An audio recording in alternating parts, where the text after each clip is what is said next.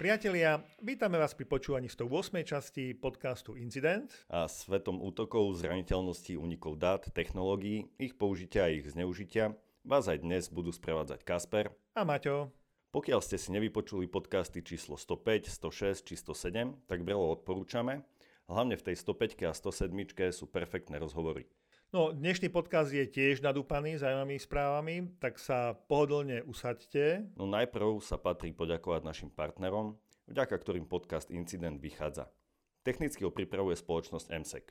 No a dnešný podcast podporili Checkpoint, Secure Your Everything, kybernetická bezpečnosť pre digitálne transformovaný svet. V spolupráci so spoločnosťou Asbis Success True Focus. Spoločnosť VMware On Your Path to the Future a ForcePoint Pioneering Cybersecurity Innovation. A ty v spolupráci so spoločnosťou Sectec. Tiež spoločnosť Anasoft, digitalizácia a inteligentné riadenie procesov na mieru a bezpečne. No a spoločnosť Intas, partner pre vašu sieťovú bezpečnosť. Partnerom prirodzene ďakujeme za podporu a priezeň. Podporiť nás môžete nielen ako firma, ale ako súkromná osoba a všetky informácie o projekte nájdete na www.incident.sk. A ako vždy, vaše rady, nápady a podnety nám naďalej píšte na podcast zavinačincident.sk. Poďme na Flash Newsy. E, poznačte si dátum 7. október 2021. V Bratislave sa bude konať Hackfest, ktorý organizuje spoločnosť Asbis. Je to zaujímavý formát, pretože speakery prezentujú ukážky rôznych typov útokov či spôsobov ochrany, takže nie je to tá bežná slajdová konferencia. Druhá správa, hackeri a hackerky, zbystrite pozornosť, štartuje už 5. ročník veľkej hackerskej súťaže Guardians 2021. Organizátorom je slovenská spoločnosť Binary Confidence a spoluorganizátorom spoločnosť Citadelo, Hackers on Your Side. Tento rok je úlohou ochrana slobody tlače. Všetky podmienky nájdete na portáli www.guardians.sk. Registrácia jednotlivcov aj tímov už začala a bude trvať ešte do 10. oktobra, takže máte ešte dostatok času. No a blíži sa takisto jesenná etapa 2021. Tá sa bude konať 8. až 10. novembra. Mm, zatiaľ vieme len o programových blokoch, tie vyzerajú veľmi zaujímavo. No a ak sa ich podarí naplniť aj zaujímavými speakerami a neopozeranými témami, tak myslím, že sa môžeme tešiť na celkom zaujímavý event. A ešte udeľujeme pochvalu občianskému združeniu Preventista. Nájdete na preventistka.sk. Ale aby sme nehovorili anonymne, tak konkrétne pochvala patrí najmä štvorici pánov Marek Zeman, Jaroslav Öster, Miroslav Bošák a Daniel Chromek za napísanie a vydanie učebnice informačnej bezpečnosti pre stredné a odborné školy a gymnázia. No, e, sú to odborníci v oblasti kybernetickej informačnej bezpečnosti, výborní speakery. E, my sme niektorí dokonca už v našom podcaste vyspovedali, takže veríme tomu, že učebnica je kvalitne napísaná a hadám sa nám nejaký ten výtlačok dostane e, do rúk a v našom podcaste najbližšie niektorých autorov ešte aj vyspovedáme. Viete, čo je to passwordless autentifikácia? To je spôsob prihlásenia sa do účtov, alebo do aplikácií bez toho, aby ste použili štandardné meno a heslo. Čo konkrétne sa použije, ako je to bezpečné a nakoľko sú používateľia pripravení na takýto spôsob autentifikácie. No, poďme na vysvetlenie, teda passwordless, alebo ináč autentifikácia bez hesla, je autentifikačná metóda, pri ktorej sa používateľ môže prihlásiť do počítačového systému bez toho, aby zadával a mm, musel si pritom teda aj pamätať heslo, alebo akékoľvek iné tajomstvo založené na znalostiach. Vo väčšine bežných implementácií sa od používateľov požaduje, aby zadali svoj verejný identifikátor, teda nejaké to používateľské meno alebo telefónne číslo, prípadne e-mailovú adresu a potom dokončili proces autentifikácie poskytnutím nejakého bezpečného dôkazu totožnosti eh, prostredníctvom registrovaného zariadenia, zvyčajne buď mobil, alebo nejakého tokenu, čo sú zase rôzne karty alebo USB zariadenia. Metódy autentifikácie bez hesla sa zvyčajne spoliehajú na kryptografickú infraštruktúru s verejným kľúčom, kde je verejný kľúč poskytnutý počas registrácie do autentifikačnej služby čo je vlastne vzdialený server, aplikácia alebo web. Zatiaľ, čo súkromný kľúč je uložený v zariadení používateľa, nejaký počítač, smartfón alebo externý bezpečnostný token, a k týmto zariadeniam je prístup iba poskytnutím biometrického podpisu alebo iného autentifikačného faktora, ktorý nie je založený na znalostiach. Tieto faktory e, klasicky spadajú do dvoch kategórií. Faktory vlastníctva, čiže niečo, čo používateľ má, ako napríklad mobilný telefón, e, token OTP, čipová karta alebo hardwareový token. A potom e, faktory dedičnosti, teda niečo, čím používateľ je ako sú povedzme otlačky prstov, skenovanie sietnice, rozpoznávanie tváre alebo hlasu a ďalšie biometrické identifikátory. Niektoré riešenia môžu tiež akceptovať kombináciu ďalších faktorov, ako je geografická poloha, sieťová adresa, vzorce správania sa a gesta, teda nepoužívajú sa žiadne zapamätané hesla. Autentifikácia bez hesla je niekedy zamieňaná s viacfaktorovou autentifikáciou, teda multifactor eh, authentication, pretože obe používajú širokú škálu autentifikačných faktorov, ale zatiaľ, čo multifaktorová autentifikácia eh, sa používa ako dodatočná, teda ďalšia vrstva zabezpečenia okrem autentifikácie založenej na mene a hesle, Autentifikácia bez hesla nevyžaduje uložené tajomstvo a zvyčajne používa iba jeden vysokobezpečnostný faktor na autentifikáciu identity, čo je pre užívateľov rýchlejšie a jednoduchšie. Bezeslova, alebo teda passwordless multifaktor autentifikácia je taká autentifikácia, keď sa použije viacero autentikačných spôsobov, ale ani jeden nie je typ meno heslo. Z hľadiska systematického porovnávania použiteľnosti, nasaditeľnosti a zabezpečenia je celkom zaujímavý výskum z počítačového laboratória Cambridgeskej univerzity a ten má názov, ja si vyťahnem ťahák, Quest to Replace Passwords, a framework for comparative evaluation of web authentication schemes. No, už z názvu síce vyplýva, že sa venuje hlavne webovej autentifikácii a tu porovnáva až 35 rôznych autentifikačných schém. Výsledok je naozaj zaujímavý. Z hľadiska bezpečnosti si všetky metodiky vedú lepšie ako klasická s použitím hesla. Z hľadiska použiteľnosti sú niektoré schémy na tom lepšie a niektoré zase horšie. No a z hľadiska nasaditeľnosti je však každá schéma nasaditeľná obťažnejšie ako klasická autentifikácia typu meno-heslo, takže nie je sa čo diviť, že každý, čo len trocha lenivý vývojár webovej aplikácie, použije radšej klasiku. no hej, s tým sa dá súhlasiť, sme odchovaní na klasike. E, napriek problémom s nasaditeľnosťou, posledný prieskum, ktorý realizovala spoločnosť Cisco, hovorí, že až 52% IT decision makers, teda to sú tí pracovníci, ktorí rozhodujú o technológiách, tak aktívne uvažujú o passwordless riešeniach a dokonca až 79% z nich plánuje takéto riešenie nasadiť do dvoch rokov. Aj keď je značná obava zo zneužitia biometrických údajov, až 69% e, z nich nemalo žiaden problém pri používaní otlačka prsta ako autentikačného faktora. E, Ted Kitzman, e, marketingový riaditeľ produktovej línie Cisco Duo, to prisudzuje tomu, že ľudia sa stotužňujú s používaním otlačku prsta pri telefónoch a preto je to pre nich dosť taký prirodzený spôsob autentifikácie. Priaznivci passwordless autentifikácie poukazujú na výhody, ako je vyššia bezpečnosť, slabé hesla sú často vstupnou branou pre útočníka, to všetci veľmi dobre vieme. Mm, používateľský komfort, používateľ si nemusí pamätať hesla, nie je nutná správa hesiel pre administrátorov a takmer nemožnosť zdieľania prístupu. Hesla sú totiž často zdieľané viacerými ľuďmi, aj keď je to proti politike hesiel. Na druhej strane sa poukazuje na vyššie náklady pri implementácii, aj keď z dlhodobého hľadiska passwordless autentikácia vraj prináša úspory, lenže pri jej zavádzaní sa vyžaduje zaškolenie či preškolenie personálu, čo sú tiež určité vstupné náklady. Tak či tak, ako stále hovoríme, školiť a školiť a passwordless autentifikácia je budúcnosť a zrejme sa s tým budeme stretávať čoraz častejšie. Tak, e, druhá správa je celkom zaujímavá. E, Čína má nový zákon o ochrane osobných údajov. Áno, počujete veľmi dobre. 21. augusta bol schválený a od 1.11.2021 začne platiť v Číne nový zákon o ochrane osobných údajov. Nie je to jediný z nových zákonov, pretože od 1. septembra 2021 platí aj nový zákon na ochranu údajov. Ten svojim postavením má byť niečo ako zákon o kybernetickej bezpečnosti u nás. Treba povedať, že oba tieto zákony zapadajú do širokej tzv. politiky informatizácie Číny, ktorú čínsky prezident Xi Jinping označil za moderný ekvivalent industrializácie.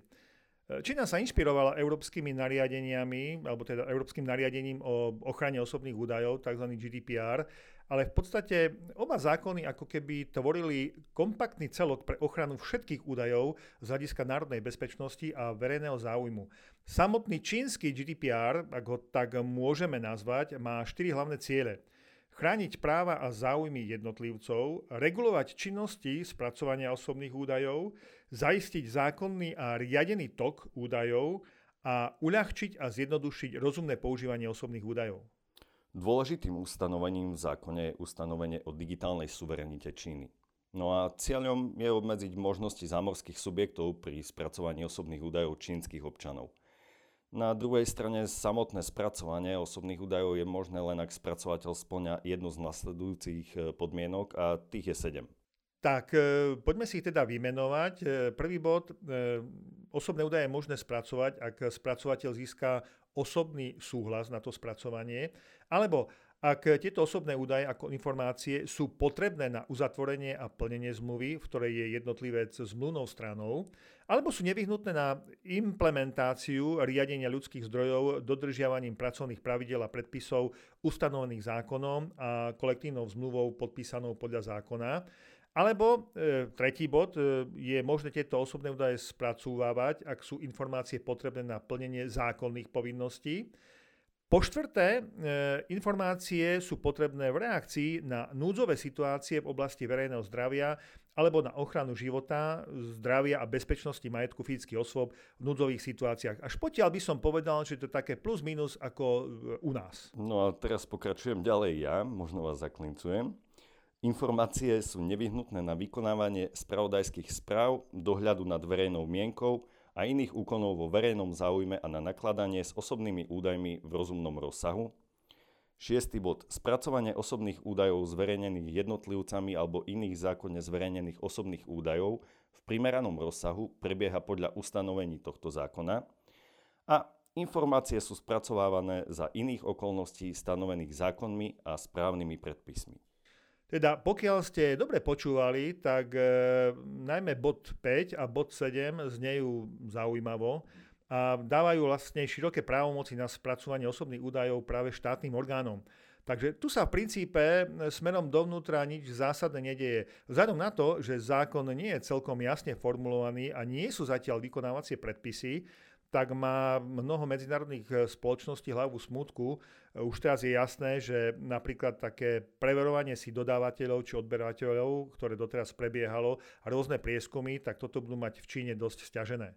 Zákon napríklad požaduje, aby spracovateľia údajov mimo Čínu, spracovávajúci údaje o čínskych občanoch, zriadili špecializovaný subjekt alebo aspoň vymenovali svojho zástupcu v Číne, ktorý bude zodpovedný za záležitosti súvisiace so spracovaním takýchto údajov. Sumárne sa teda jedná najmä o upevňovanie si pozície Číny ako digitálnej veľmoci, ktorá vládne nad dátami svojich občanov a stráži pred ich únikom mimo Čínu. Fortinet Leak alebo hackeri majú k dispozícii 87 tisíc VPN účtov zo zariadení Fortinet FortiGate. No e, hneď na úvod musíme upresniť, že nehovoríme o žiadnom úniku, ktorý by sa bol udial teraz, niekedy za posledné dni alebo nebodaj týždne. Nebudeme teda ohovárať e, Fortinet, ale skôr budeme neveriaco krútiť hlavami nad blbosťou zákazníkov a ich dodávateľov či supportných spoločností. Presne tak, hovoríme totiž o chybe s CVEčkom CVE pomočka 2018 pomočka 13379. Áno, ešte raz o chybe z roku 2018. Táto chyba v operačnom systéme FortiOS SSL na VPN web portáli FortiGate zariadenia bola typu PET Traversal a umožňovala neautentifikovaný pohyb po celej štruktúre. A ten, ten pohyb bol e, súborového systému FortiOS, vrátane tzv. session files, teda súborov, ktoré popisovali vytvorenie spojenia medzi klientom a VPN bránou a obsahovali samozrejme meno a heslo. A áno, bingo boli v nešifrovanom stave. No, chyba to bola určite veľká, možno takmer neodpustiteľná, ale spoločnosť Fortinet ju zaplátala, vydala peč a varovala používateľov. Je síce pravda, že patch bol k dispozícii až v máji 2019, ale napriek tomu, že Fortinet pravidelne k tejto chybe uvádza varovania, príklad august 2019, júl 2020, apríl 2021, jún 2021 a varuje zákazníkov, tak je táto chyba stále znova a znova zneužívaná. No a práve preto o tom hovoríme. Ako je to teda možné? No pokiaľ ste síce aplikovali patch, ale nezmenili ste si meno a heslo, respektíve aspoň to heslo, tak vám patch vôbec nepomohol. Najnovšia informácia dokonca z júla 2021 e, hovorí, že rusky hovoriace hackerské fórum e, RAPM ponúklo kvalitný zoznam 22 500 obetí, u ktorých je táto diera ešte stále k dispozícii a priam si pýta hackerský útok. No a ten zoznam ide cez 74 štátov, aj také ako Tajván, Taliansko, Francúzsko, a Izrael či USA. Na zozname je takmer 3000 spoločností z USA, ako tvrdia hackery, je tam veľa top organizácií. Takže Fortinet a my tiež opakovane varujeme. Preveriť podľa CVE, či neprevádzkujete zraniteľný VPN FortiGate. Ak áno, okamžite VPN odpojiť, pečovať systém a resetovať hesla a určite sa poprechádzať po záznamoch z monitorovania vašich systémov, pretože už tam môžete mať návštevníka, ak ste doteraz na pečovanie kašľali. Máte už na svojom iPhone mm, iOS 14.8? Nie? Tak sa poponáhľajte pečovať. Ak ste sa potešili z tejto úvodnej správy, že vy máte Mac počítač, nemáte iPhone a pečovať nemusíte, tak vás sklameme. Eh, Apple vydal urgentný update nielen pre iPhone, ale aj pre Mac, iPad eh, a Apple Watch. Eh, konkrétne update sa týka každého, teda každého z vás, doma iOS menší ako 14.8, teda mali by ste upgradeovať na verziu 14.8, to je momentálne najnovší iOS. Taktiež všetky Mac s verziou operačného systému menšou ako OS X Big Sur 11.6, čiže potrebujete aspoň 11.6. Tu potrebujete Security Update 2021 polnočka 005 Katalina.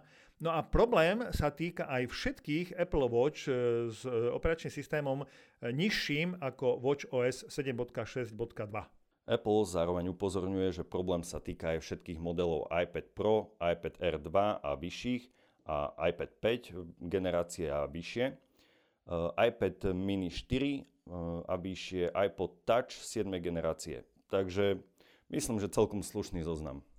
Dobre, poďme teda na to, o čo konkrétne ide. No, mm, výskumníci zo Citizen Lab, e, to je také multidisciplinárne laboratórium na Univerzite medzinárodných vzťahov v Toronte, objavili Zero Day zraniteľnosť, alebo možno by bolo lepšie povedať, že e, Zero Click Exploit, ktorý využívala vo svojom špionážnom softvéri Pegasus software spoločnosť NSO Group. My sme o tejto spoločnosti už zo párkrát v našom podcaste hovorili.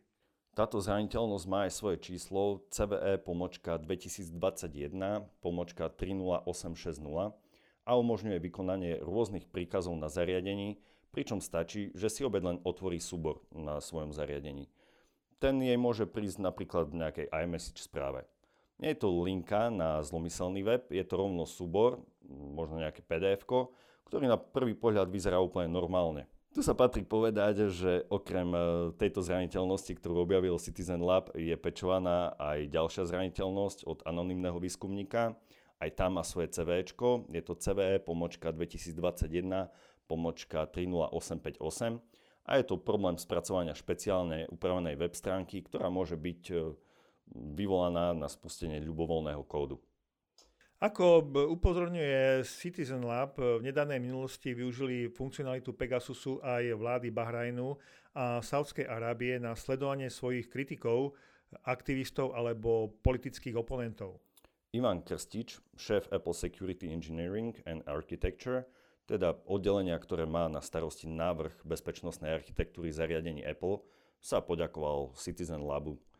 Ako uvádza, popísaný útok je veľmi sofistikovaný, vývoj útoku musel stať milióny dolárov. Takýto útok sa často pripravuje ako cielený útok na konkrétne osoby a len vďaka úspešnej práci Citizen Labu bol patch vyvinutý veľmi rýchlo. Eh, John Scott Railton, eh, vedúci výskumník Citizen Lab, eh, na Twitteri vysvetlil, ako s kolegom Billom Marčakom zraniteľnosť zistili. V marci Bill Marčak skúmal telefón saudsko-arabského aktivistu infikovaného spyverom Pegasus. Bill vtedy urobil zálohu tohto systému.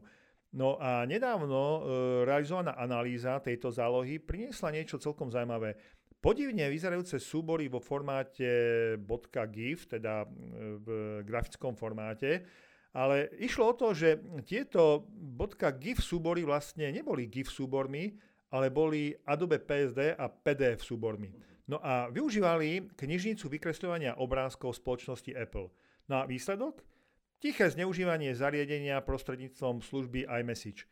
Obeď nič nevidí, nič netuší, zobrazuje si obrázok, GIF a medzi tým je Pegasus ticho nainštalovaný a zariadenie sa stane špionom vo vrecku. NSO, mimochodom izraelská spoločnosť, sa prirodzene bráni, že software má pomáhať silovým a policajným zložkám pri pátraní po zločincoch, ale samotná, samotný predaj Pegasusu nie je nejako obmedzovaný ani kontrolovaný, no a tak si ho môže kúpiť každý, kto má peniaze a tak je čím ďalej, tým častejšie aj zneužívaný na sledovanie novinárov, disidentov, výskumníkov či dokonca svetových politických lídrov. Nie div, že výskumníci podporujú hlasy volajúce po regulácii trhu s takýmto softverom. FBI dokonca začala vlastné vyšetrovanie v súvislosti s minuloročnými problémami spoločnosti NSO Group a to v súvislosti so zneužitím WhatsAppu. Zraniteľnosť číslo CVE 2019 pomočka 3568 a vyzývajú izraelskú vládu, aby začala vlastné vyšetrovanie. NSO Group vyvinula nástroje, ktoré konkrétne v iPhone iOS obchádzajú ochranu Apple Blast Door, implementovanú práve v iMessage.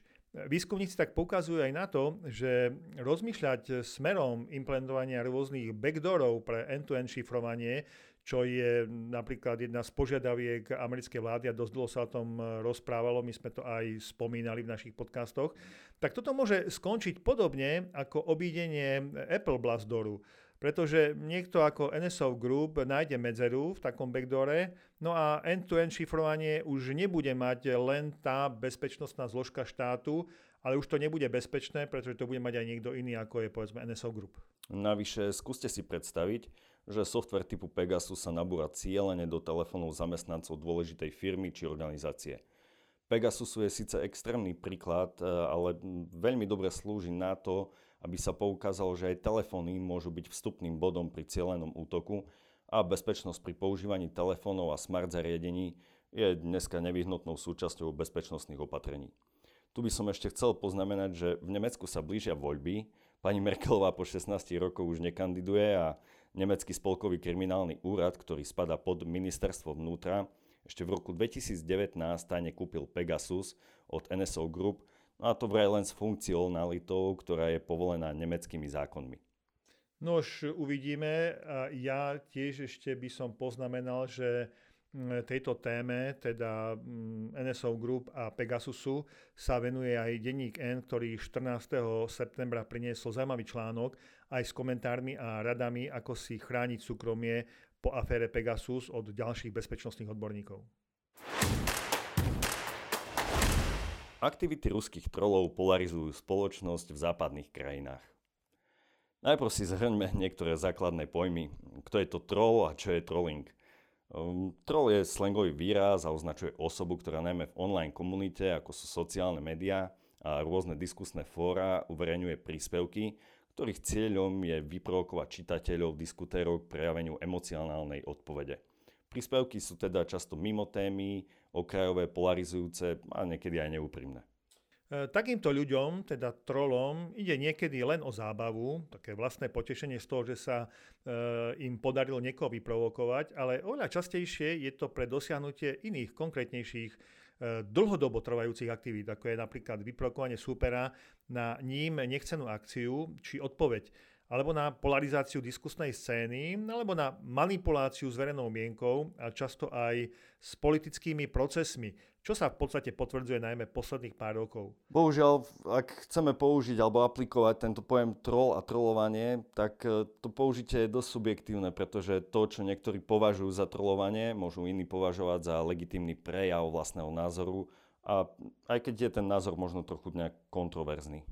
Ak budeme teda ďalej hovoriť o aktivitách ruských trolov, Neznamená to, že iní trolovia, trolovia iných krajín neexistujú, že povedzme demokraticky orientované krajiny, tak tým sa trolling vyhýba. Nie, toto, toto nie je naozaj pravda. Na sociálnych sieťach nájdeš tých trolov nespočetne veľa naozaj. No a aby sme pochopili, alebo ak už nepochopili, tak aspoň aby sme sa začali trošku zamýšľať nad dôvodmi e, pôsobenia ruských trolov, potrebujeme sa zamyslieť nad systémami v jednotlivých častiach sveta. Je tak? Súhlasím, tak poďme e, troška vysvetľovať. V podstatnej časti Európy, najmä tej západnej a strednej, sú viac menej, asi sa zhodneme, že demokratické režimy. Dobre, môžeme dvíjať obočie nad južným či severným susedom, ale kým existuje rámec Európskej únie, tak to nie je až také zlé. Keď sa pozrieme však na východ od nás, tak podobne ako je e, nostalgia po slávnej minulosti vo Veľkej Británii, ktorá vyústila do Brexitu, ako sa dvíha povedzme nostalgia v Španielsku, alebo Orbán, ako dá sa povedať, že v podstate používa Trumpov slovník urobiť Ameriku veľkou, teda urobiť Maďarsko opäť veľkým. Great again. Áno, alebo e, povedzme strana právo a spravodlivosť v Poľsku e, degraduje vzdelanosť a súdnictvo, tak sa vôbec, ale vôbec nemôžeme diviť nostalgii Ruska za veľkým sovietským zväzom, ktorý držal, dá sa povedať, že pod krkom Ameriku a v podstate siahal až k nemeckým hraniciam. No tak e, keď sa teraz pristavíme trošku viac pri Rusku, tak e, ako urobiť Rusko opäť veľkým? V niektorých prípadoch to išlo silou, napríklad taký Krím, ale tento spôsob nie je pohodlne aplikovateľný v širokom rozsahu. Najlepší spôsob je použitím starého rímskeho pravidla divide et impera, teda rozdeľuj a panuj. No a ako najlepšie rozdeľovať? No tak, že budem vstupovať do diskusných debát rôznych skupín a prilievať olej do ohňa. Sem tam vyťahnem nepravdivú alebo polopravdivú informáciu, aby som tvrdenie skupiny podporil. Dokonca sem tam podporím váhavých, aby som nevyzeral, že som nejak naklonený, aby som teda vyzeral nestranný a teda veľmi dôveryhodný. A tak si postupne získavam na svoju stranu aj tých, ktorí sú nerozhodnutí. Petrohrade sídli agentúra pre výskum internetu, skratka IRA. Vlastne ju oligarcha Evgenij Prigožin a je to vlastne trolia farma podporovaná priamo Kremľom. Výskumníci z NATO s trátkom COE realizovali v rokoch 2015 až 2018 zber dát, pričom sa zamerali najmä na túto IRA troliu farmu. Podľa informácií zo spoločnej správy, tu podotknem, že hodnotili iba malú časť príspevkov, ktoré najatí zamestnanci ako troli produkujú a prispievajú nimi do diskusí na celom svete, tak už len tento malý rozsah príspevkov mal dosah, a teraz počúvajte, na viac ako 200 270 miliónov používateľov. To už je ti pekné číslo toto. Napríklad e, počas prípravy amerických volieb v roku 2016 ruskí hackeri ukradli identity desiatkám Američanov a prostredníctvom Facebook účtov šírili dezinformačné príspevky, ktoré podnecovali spory o náboženstve, rase alebo iné, ktoré výrazne ovplyvňovali aj volické správanie sa. No aj v európskom priestore ide o to, čo najviac polarizovať spoločnosť, e, určovať smer debát a prípadne vytvárať nové témy, ktoré ľudí šokujú alebo traumatizujú. Napríklad v anglicky hovoriacich krajinách to boli najmä témy okolo sociálnych otázok, Syria, medzinárodný terorizmus, rasové problémy a politika. A výsledok? No, neuveriteľné víťazstvo strán podporujúcich Brexit a odchod Británie z Európskej únie. Mm, aby bolo ale jasné, už sme to aj naznačovali, nestačí podporovať len jeden názor, treba podporovať a olej do ohňa prilievať na strane oboch takýchto táborov, pričom sa slovná zásoba postupne mení na viac toxickú, nenávistnú a zbudzuje podstatne viacej vášni. Na Facebooku bol tiež zaznamenaný častý jav, keď sa skupinám s vyhraneným postojom na niektorú zo spoločenských tém zobrazovali reklamy presadzujúce opačný názor. No a tým sa prirodzene vytváral priestor na agresívnu výmenu názorov. Myslím, že Mark Zuckerberg práve čelí aj ďalšiemu obvineniu a súdnemu pojednávaniu kvôli týmto veciam. Témy na diskusie IRA vybrá tak, aby bolo o nich možné dlhodobo písať a komentovať ako rôzne bombové útoky, teroristické akty, protesty. No a ako postupujú? tak e, majú niekoľko takých bodov, 4 body. Prvým bodom taktiky je upriamiť pozornosť širokej verejnosti na spoločensky náročné udalosti. Ruskí trolovia teda začali okamžite po tragickej udalosti alebo väčších protestoch zahlcovať sociálne siete informáciami o prípadoch. Pridávali aj linky na rôzne spravodajské servery a zábery priamo z terénu. Následne účty ruských trolov prejavovali sympatie a znepokojenie nad prípadmi, čím sa dostali do centra diskusí na internete. Tretí krok spočíval v zmene retoriky na, postupe, na postupne viac a viac nepriateľsky naladenú. V tomto bode začali už ruskí trolovia prepájať udalosti s inými sociálnymi a politickými otázkami, napríklad migrácia a podobne. Určujúcim narratívom sa tiež stalo rozdelenie na my a oni, ktoré napomáha k stupňovaniu napätia v spoločnosti.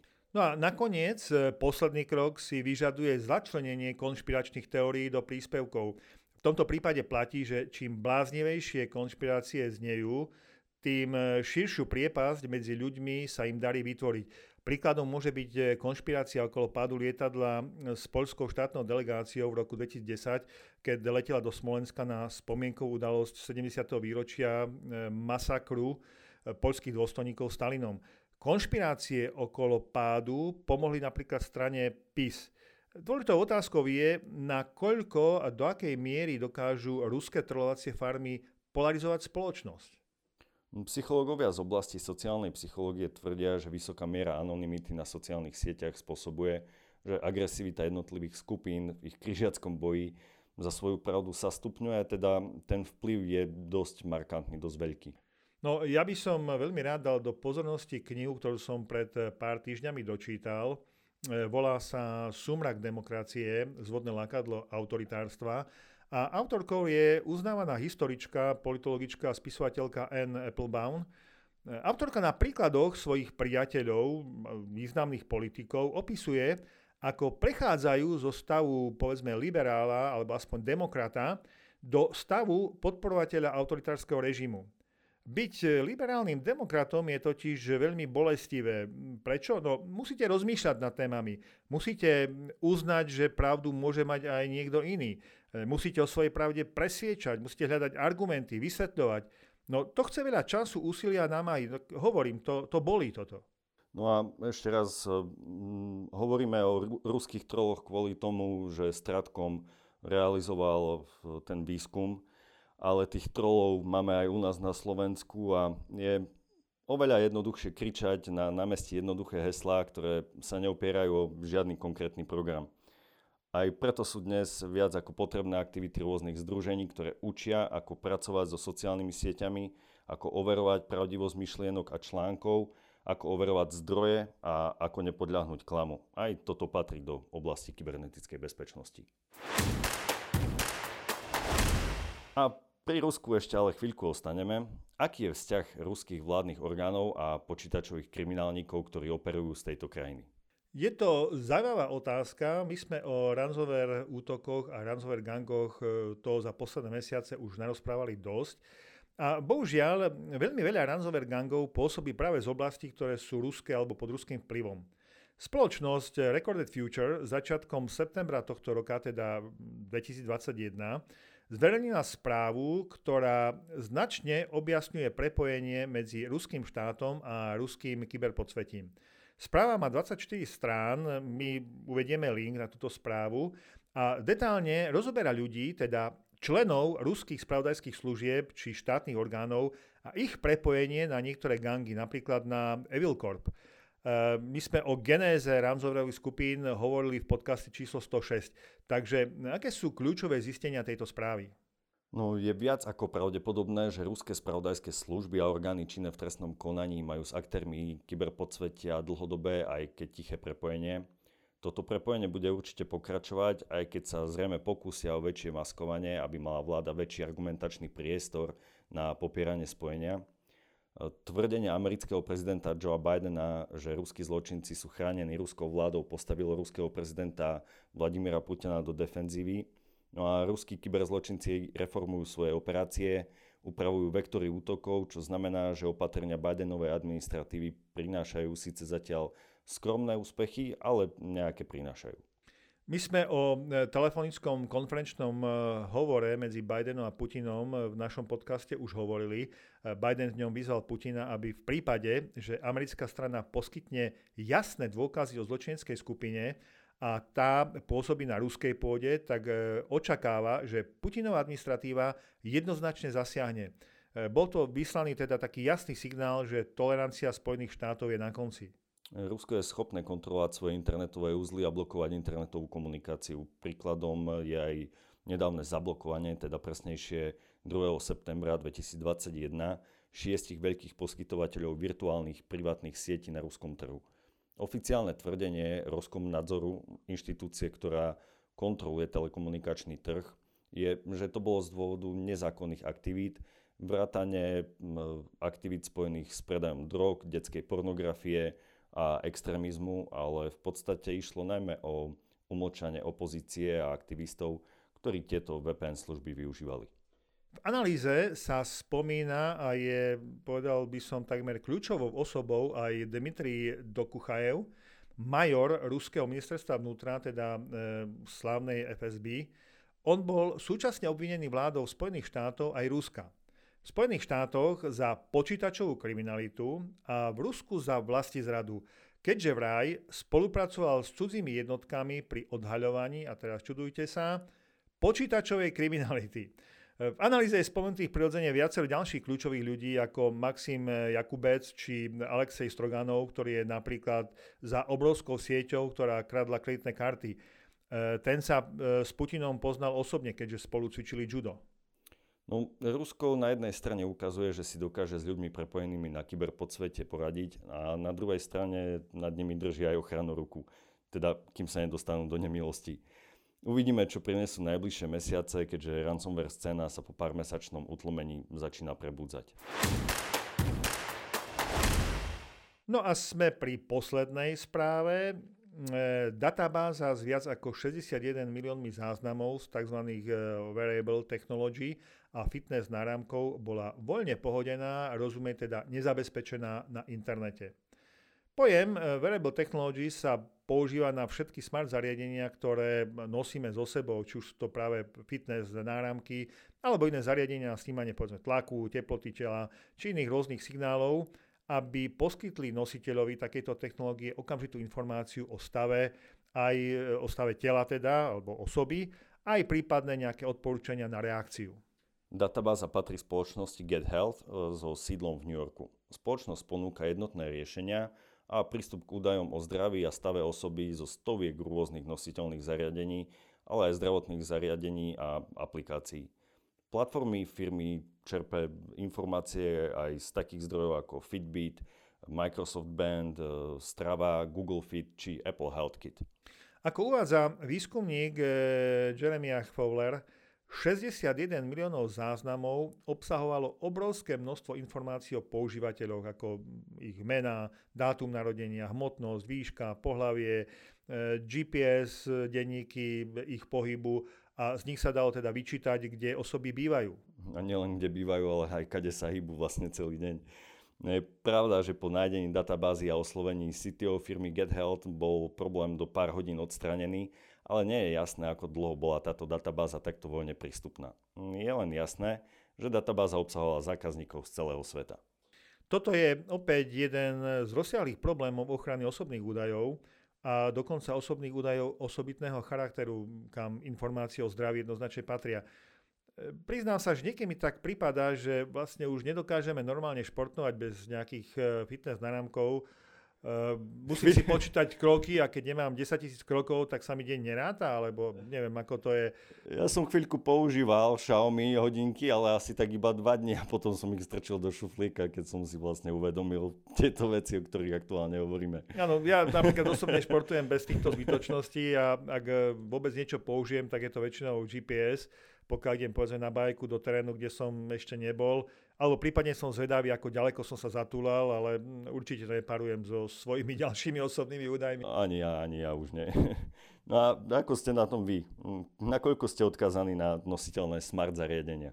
Dajte vedieť, sme zvedaví. No a sme na konci nášho e, podcastu číslo 108. Rozmýšľali sme, čo rozumné na záver povedať, ale ak sme vás pri počúvaní dnešných správ donútili aspoň trocha uvažovať, tak je to presne to, čo sme chceli a myslím si, že nič múdrejšie nemyslíme. Ja si myslím, že netradične, ale ob týždeň vyšiel tento podcast, takže máte určite čo počúvať, má sa ochladiť. Víkend asi nebude nič moc, tak si vypočujte aj naše staršie veci. Sú inšpirujúce, urobte si fajný teplý čaj, kávu a vychutnajte si naše podcasty. Tak, no a na dnes je to teda všetko. Veríme, že sme vás aj dnes zaujali, pobavili či donútili rozmýšľať. No a tešíme sa na vás pri 109. časti podcastu Incident. Do, Do počutia, priatelia. priatelia.